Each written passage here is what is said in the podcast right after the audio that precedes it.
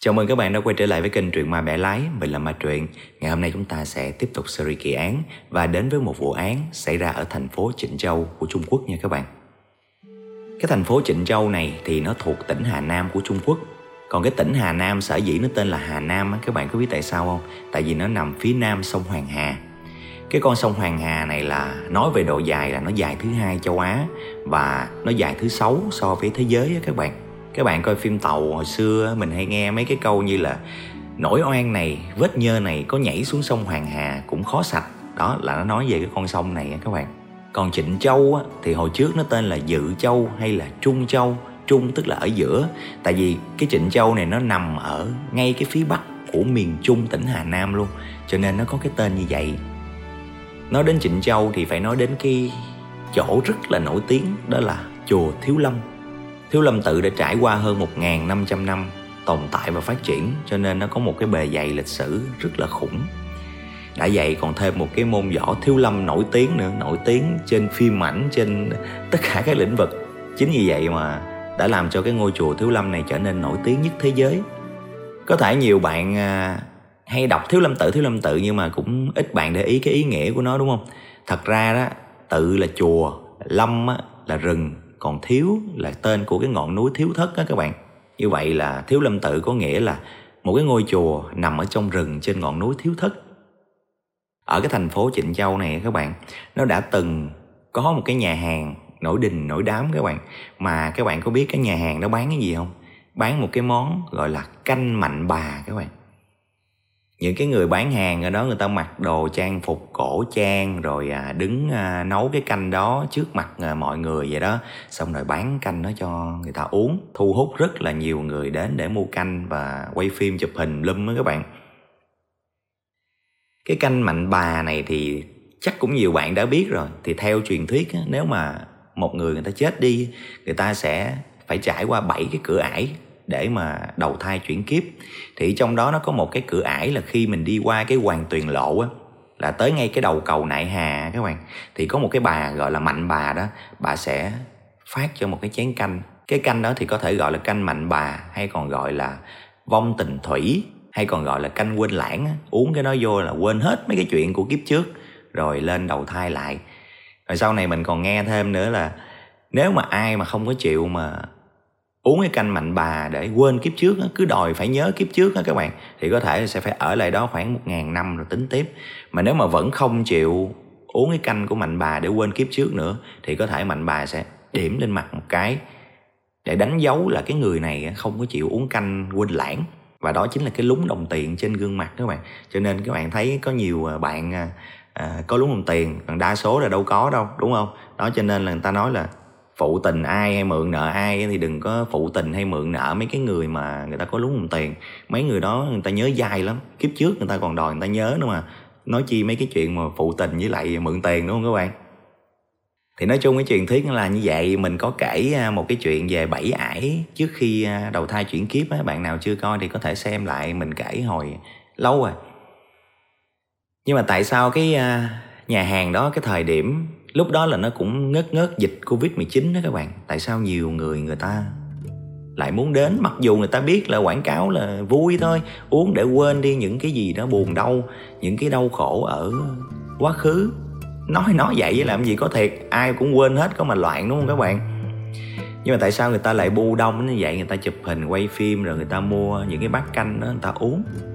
Phải chăng là trong thâm tâm mỗi người đều có một phần ký ức nào đó mà muốn quên đi, muốn buông bỏ nó hay không. Cho nên người ta đến đó người ta mua một chén canh, nó giống như một cái liệu pháp tinh thần. Những cái nhân vật ở trong cái vụ án mình sắp kể cho các bạn nghe, nó cũng như vậy. Nếu mà các nhân vật này mà có thể quên đi được quá khứ, đừng có mãi ôm chấp niệm trong lòng, thì có lẽ sự việc nó đã không bi thương đến như vậy.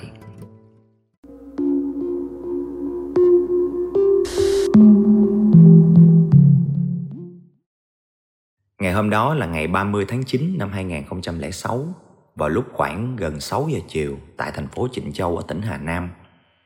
Rất là nhiều người dân ở đó đã gọi điện cho cảnh sát và báo cáo về một cái vụ truy sát vừa mới xảy ra ở ngay tại cái ngã tư ở đó.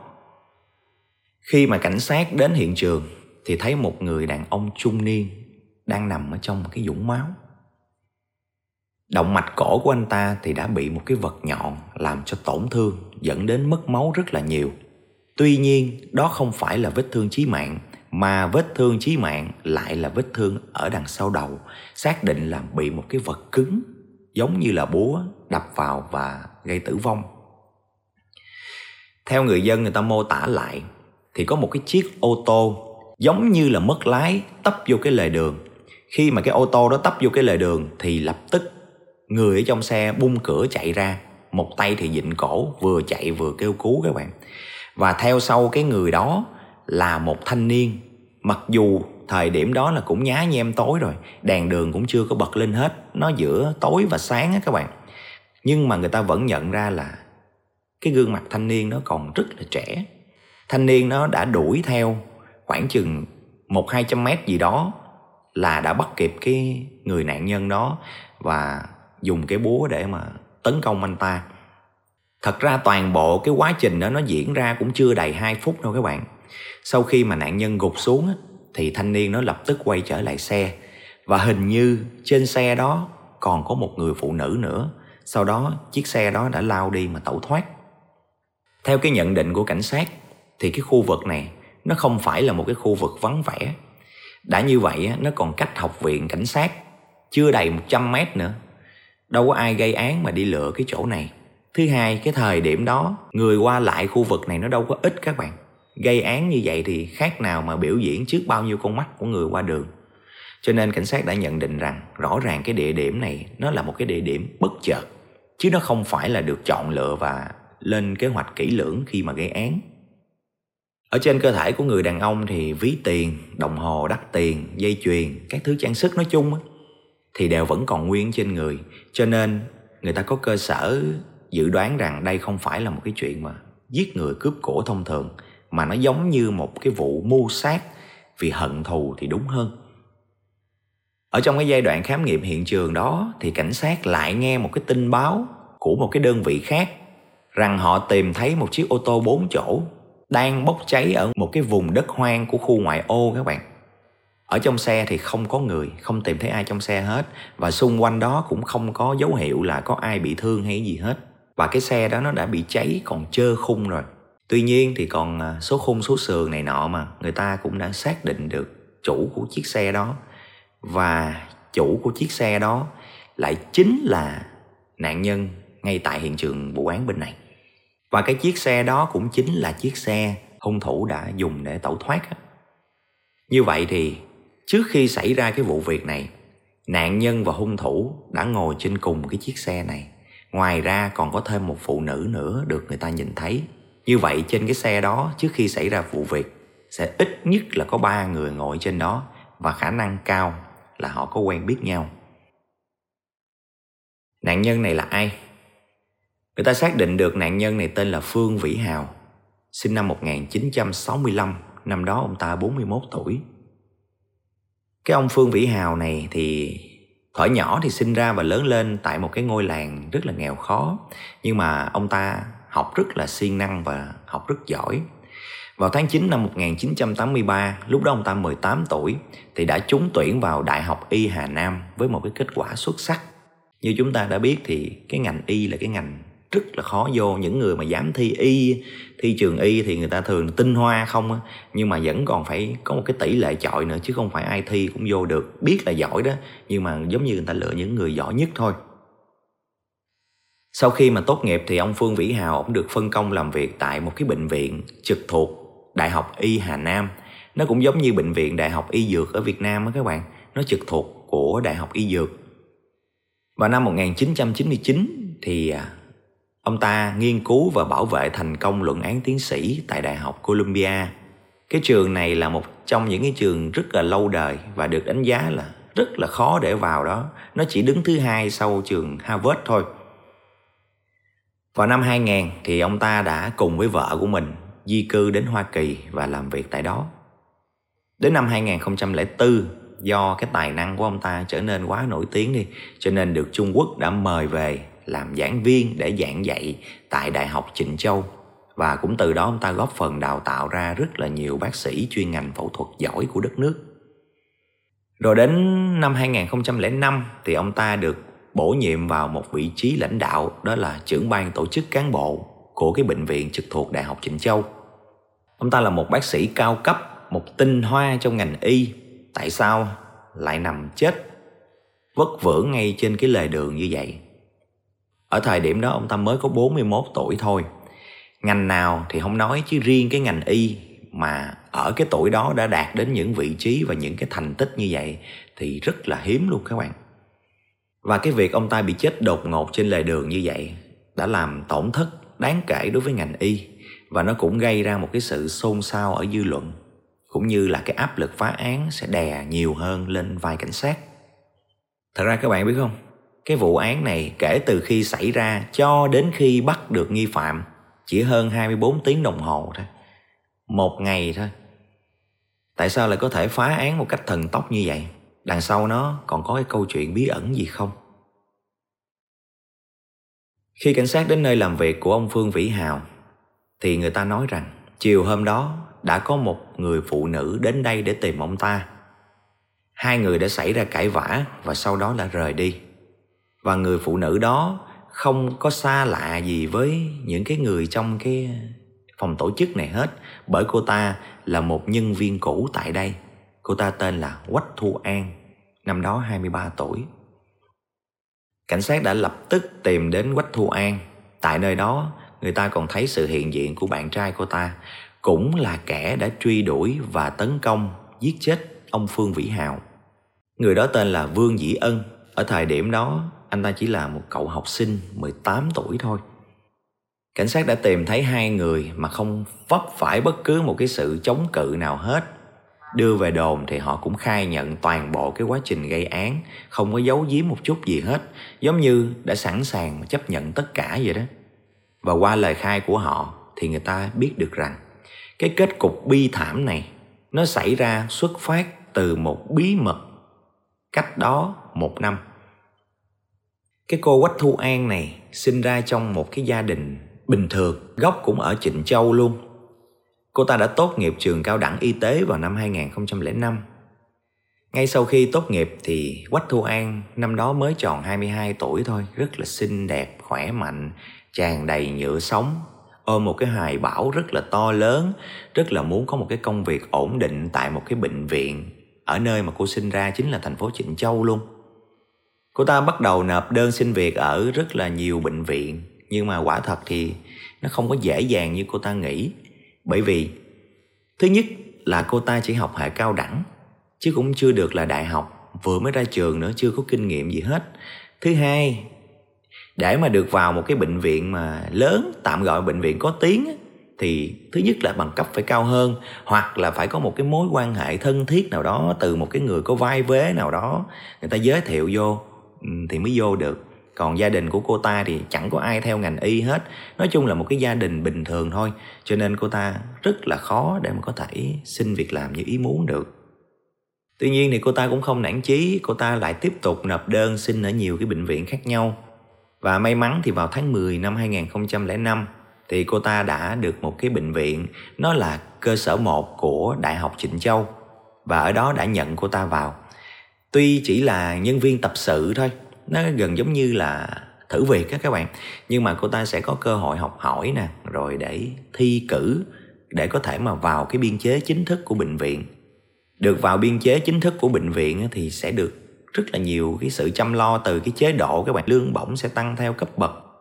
Chứ nếu mà không có được vào biên chế các bạn, thì khi mà bệnh viện ta không cần nữa, hay là phải cắt giảm nhân viên á, thì à, người ta có thể cho nghỉ việc mà không cần lý do gì hết sau khi được vào cái bộ phận đó thì à, cô ta được phân công đầu tiên là ở phòng tổ chức cán bộ của bệnh viện và sếp của cô ta chính là Phương Vĩ Hào, là nạn nhân của vụ án sau này đó các bạn.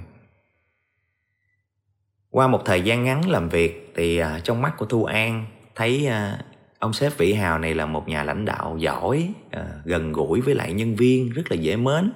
Ông ta hay nói đùa với cô ta rằng là nếu mà ngày đó mà lúc mà ổng 18 tuổi mà ổng không chịu đi học đại học mà nghe lời ba mẹ mà lấy vợ sớm á là lạng quạng đẻ ra được đứa con bằng tuổi cổ luôn á.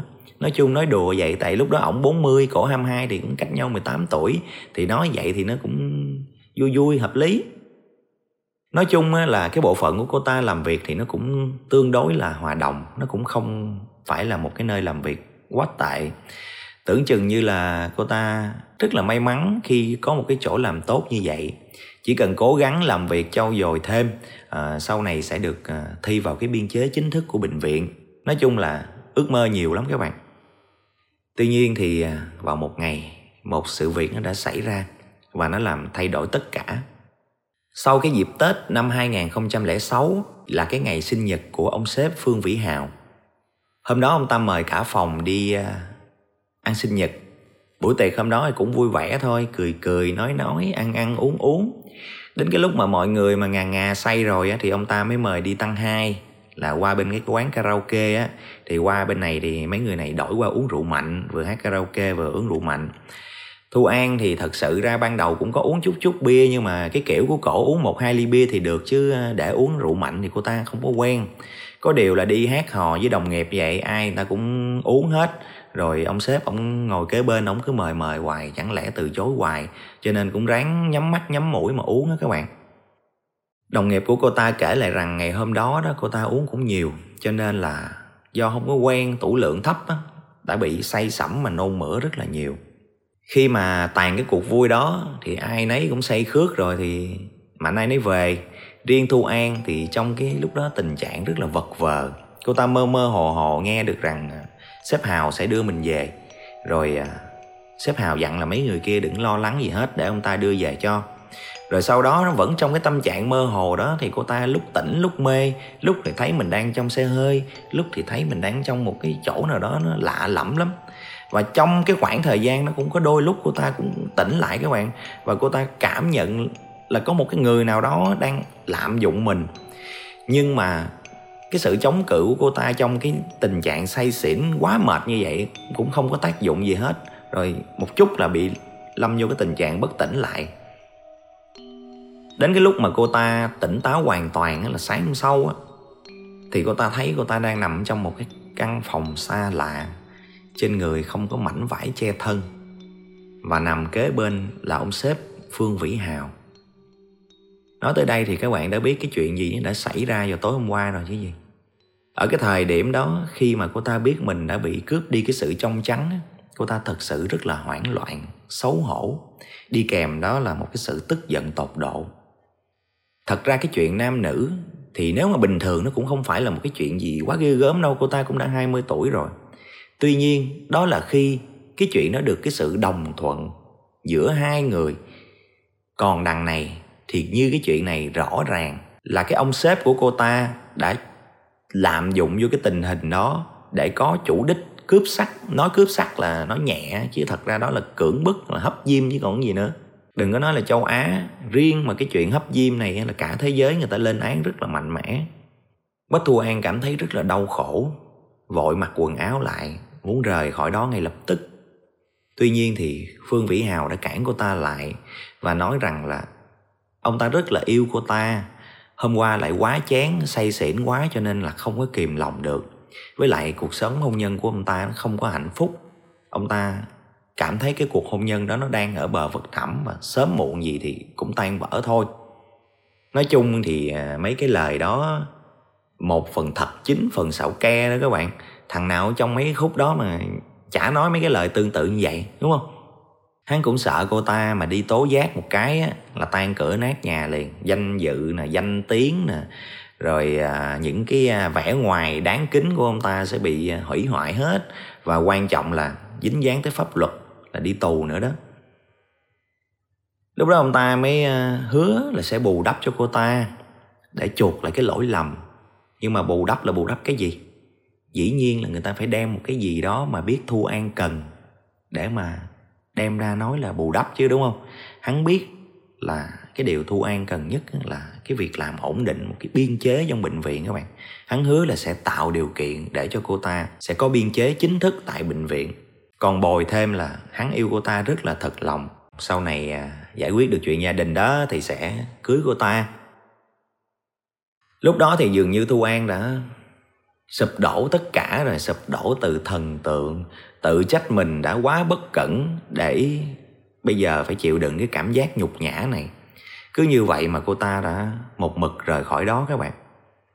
Tưởng chừng như cái vị sếp đáng kính này sắp sửa bị trừng phạt bởi ờ, pháp luật, bởi những gì mà hắn đã gây nên. Nhưng mà cái sự hận thù và kiên quyết của thu an nó không đạt đến cái mức độ đó ở trong cái hoàn cảnh đó, cô ta đã nghĩ đến những cái gì ở phía trước mắt, những cái gì được vĩ hào hứa sẽ đền bù.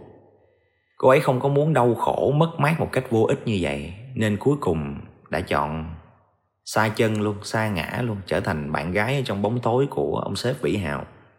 Mặc dù cô ta biết cái cảm giác của mình là không hề thích cái ông này một chút xíu nào, đó không phải là một cái quan hệ yêu đương, không phải là một cái quan hệ tình ái nhưng mà tiền bạc nè sự quan tâm nè rồi quà cáp sự nâng đỡ trong công việc nó đã dần dần làm cho cô ta nghe lời hơn làm tất cả những cái điều gì mà vĩ hào muốn. Tuy nhiên ở trong cái mối quan hệ này thì về bản chất nó không phải là một cái mối quan hệ yêu đương bình thường gì cả. Thực chất ra nó là một cái cuộc giao dịch đôi bên cùng có lợi thôi.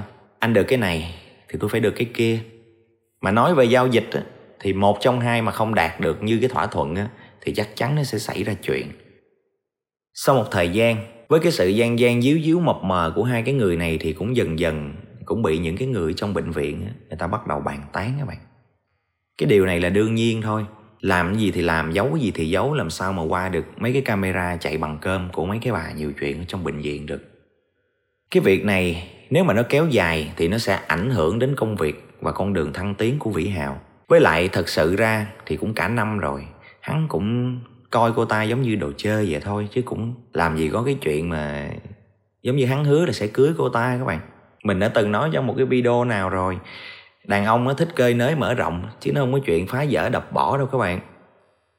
Lúc đó thì anh ta phải làm gì? Anh ta đã chơi một cái chiêu gọi là di hoa tiếp mộc, tức là dời hoa ở bên này gắn vô cái cây khác á các bạn vào tháng 7 năm 2006, Vĩ Hào đã bố trí cho Quách Thu An chuyển công tác từ cái phòng tổ chức của hắn ở cơ sở 1 qua một cái phòng khác là phòng tài chính ở bên cái bệnh viện cơ sở 2. Lúc đó thì Thu An cũng đâu có đồng ý nhưng mà hắn nói là bây giờ phải đi cái đường này chứ bên này là nó hết suất rồi đưa qua bên đó rồi sau đó sẽ cho đi học lớp y tá thì đậu một cái là vô biên chế luôn thì quả thật là vào tháng 8 năm 2006 sau khi thi tuyển theo cái hướng dẫn của Vĩ Hào thì cô ta cũng đã đậu vào làm y tá. Tuy nhiên thì công việc y tá thứ nhất là nó cực hơn rất là nhiều so với cái vấn đề làm về nhân sự ở bên phòng tổ chức này nọ. Thứ hai nữa là cô ta cũng chỉ được tuyển là nhân viên hợp đồng thôi, tức là cao hơn cái thử việc với tập sự hồi trước chút, nhưng mà vẫn không thể nào mà cao bằng là nhân viên biên chế được các bạn cái lúc tập sự thì kiểu như muốn đuổi lúc nào đuổi còn ký hợp đồng thì nó phải theo hợp đồng thường ta ký một năm thì hết một năm. Nếu mà có làm tiếp thì ký tiếp không có thì người ta cũng cho nghỉ được. Nó khác với biên chế. À, nhân viên nó sẽ được nhà nước bảo trợ rồi rất là nhiều cái ưu đãi khác nữa. Và cái điều này dường như nó đã làm cho quách thu an cảm thấy thất vọng toàn tập. Đã tìm tới vĩ hào nói chuyện rất là nhiều lần nhưng mà cái kiểu của hắn cũng ờ, ậm à ậm ừ hứa suông cứ nói là cứ phải đợi thôi là khi nào tới nó sẽ tới, cái kiểu như chay chay ra các bạn. Và dần dần cứ như vậy hoài thì thu an cũng đã hiểu được rằng vĩ hào đang cố tình loại cô ra để tránh ảnh hưởng tới hắn. Và cô ta có một cái cảm giác rằng mình đã bị lừa rồi. Và lúc này với một cái người không có một cái xuất thân gì để mà có thể ờ, có người nâng đỡ lên hết, rồi cái đường cột để cô ta bấu víu thì cô ta cũng đã nhận ra là hắn đã lừa cô ta bấy lâu nay. Cho nên rất là chán nản. Ngoài giờ làm việc thì cô ta hay lang thang ở mấy cái quán net hay là mấy quán cà phê mà có internet đó các bạn, để mà giải tỏa cái nỗi lòng của mình. Trong thời gian đó thì vô tình cô ta quen được một người tên là vương dĩ ân. Lúc đó anh ta là còn đang đi học học sinh thôi, qua cái trò chuyện trên ờ, internet các thứ, rồi dần già nói chuyện với nhau riết, rồi yêu nhau luôn. Lúc đó thì à, anh ta mới có 18 tuổi, có nghĩa là thua quách thu an 5 tuổi các bạn. Còn đi học, nói chung còn nhỏ mà, đâu có tiền bạc gì đâu, mọi thứ là do thu an chu cấp hết. Thu an mến cái tính của cái người này là thẳng thắn, trung thực, đầu óc thì rất là đơn giản. Cô ta nói gì là nghe cái nấy à và dường như cái tình yêu đó càng ngày nó càng trở nên đậm một cách rất là thần tốc luôn. Có nghĩa là theo bình thường thì phải thời gian dài dài chút thì nó mới sâu đậm lên. Trải qua nhiều thăng trầm thì nó mới sâu đậm lên càng lúc càng nhiều. Còn này trong một khoảng thời gian thì nó nó cũng đã rất là sâu đậm rồi. Thật sự ra thì cũng không thể hiểu được là trong cái thời điểm đó là thu an có thật sự là yêu dĩ ân hay không hay là chỉ để khỏa lấp cho một cái mối quan hệ mà cô ta cảm thấy mình giống như là một cái món đồ chơi để cho người ta sai khiến nhưng mà từ đó thì thu an đã không còn nghe lời của vĩ hào như hồi trước nữa. Không chịu đáp ứng những cái nhu cầu của vĩ hào như hồi xưa nữa các bạn. Và điều này đã làm cho vĩ hào rất là tức giận. Và với cái quyền lực của ông ta thì ông ta đã làm cho bệnh viện phải sa thải thu an. Và khi xảy ra cái chuyện đó nó gần giống như là một cái giọt nước làm tràn ly vậy đó giống như là mình châm ngòi vô cho một cái quả pháo các bạn. Cái mâu thuẫn hai bên nó đã bùng phát. Thu An đã kể hết cái quá khứ đó của mình cho bạn trai 18 tuổi là Dĩ Ân nghe và thể hiện một cái sự thù hận, nhục nhã, tức giận, tột độ đối với ông sếp Vĩ Hào. Thu An muốn Dĩ Ân cùng với mình đi giết Vĩ Hào hoặc là ít nhất phải làm cho Vĩ Hào phải bị tàn phế thì cô ta mới hả dạ được. Thế là cái cậu thanh niên 18 tuổi này với một cái tình yêu mãnh liệt mang trong người đã đồng ý cùng với người yêu đi trả thù rửa hận. Và như đã kể ban đầu, cái ngày hôm đó nó diễn ra là ngày 30 tháng 9 năm 2006. Quách Thu An đã bất ngờ đến nơi làm việc của Vĩ Hào và nói muốn yêu cầu Vĩ Hào ra để nói chuyện cho nó rõ ràng một lần. Nếu không, cô ta sẽ làm ầm ĩ cái chuyện ở đây luôn. Thì nghe tới vậy, dĩ nhiên Vĩ Hào là nhột liền. Cho nên là đưa cô ta xuống bãi xe để mà lấy xe hai người đi nói chuyện thì khi ra lấy cái xe thì lúc đó dĩ ân đã đợi ở dưới rồi thu an mới nói, đây là em trai của tôi tôi sợ nói chuyện với anh không an toàn, cho nên tôi kêu nó đi theo bảo vệ tôi thì lúc đó ông ờ, dĩ hào cũng chả để ý đâu. Ok đi. Thì khi đi trên xe thì câu chuyện nó cũng chả tới đâu. Đến cái lúc mà vĩ hào thấy không muốn nói chuyện nữa, chuẩn bị kết thúc cái câu chuyện đang chuẩn bị tấp xe vô lề các bạn, thì bất ngờ dĩ ân từ cái ghế sau đã dùng một con dao tấn công anh ta các bạn. Tuy nhiên thì cái vết cắt đó nó chưa đủ làm cho anh ta gục liền. Mà khi mà cái xe nó va vô lề đường, nó ngừng lại, thì ông ta đã tung cửa chạy ra và dĩ ân đã lao theo và cầm theo cái búa để mà tấn công vào ông ta cho đến khi ông ta gục ngã và chết hoàn toàn các bạn. Rồi sau đó hai người mới leo lên xe chạy ra vùng ngoại ô đốt cái xe đó. Rồi một ngày sau thì hai người đã bị bắt. Trong những cái lần xét xử và thẩm vấn tại tòa, Quách Thu An đã nhận hết tội lỗi về mình. Cô ta nói từ dao, từ búa, từ những cái vũ khí đó và cái kế hoạch đó là do cô ta chuẩn bị hết. Còn Dĩ An chủ yếu là vì quá yêu thương cô cho nên mới nghe lời làm theo cô thôi. Vào năm 2007 thì Thu An và Dĩ Ân đều bị tuyên án tử hình. Nhưng mà đến tháng 12 năm 2008thì nó có một chút thay đổi. 刚才问什么？问王子健了吗？为什么第一反应要问他的结果？不知道。嗯， 就像你昨天说的，希望他能留下来。你如愿了，他留下来了吗？真的。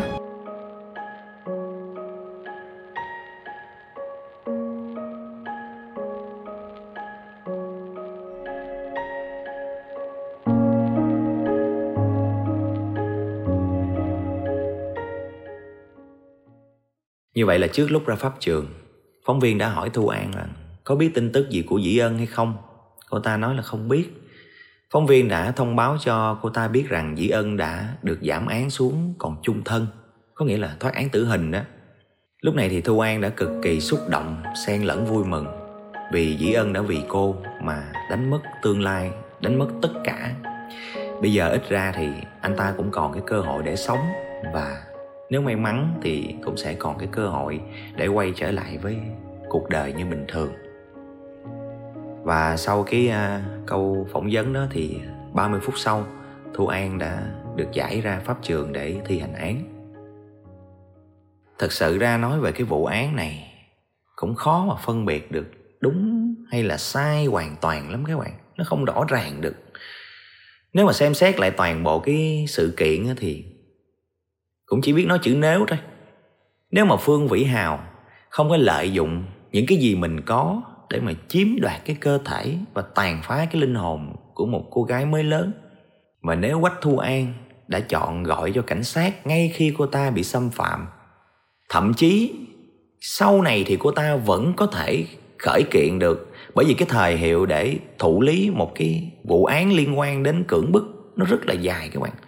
Ở Việt Nam hình như là tới hai chục năm lận biết là để càng lâu cái thời điểm xâm phạm thì sẽ càng khó thu thập được bằng chứng.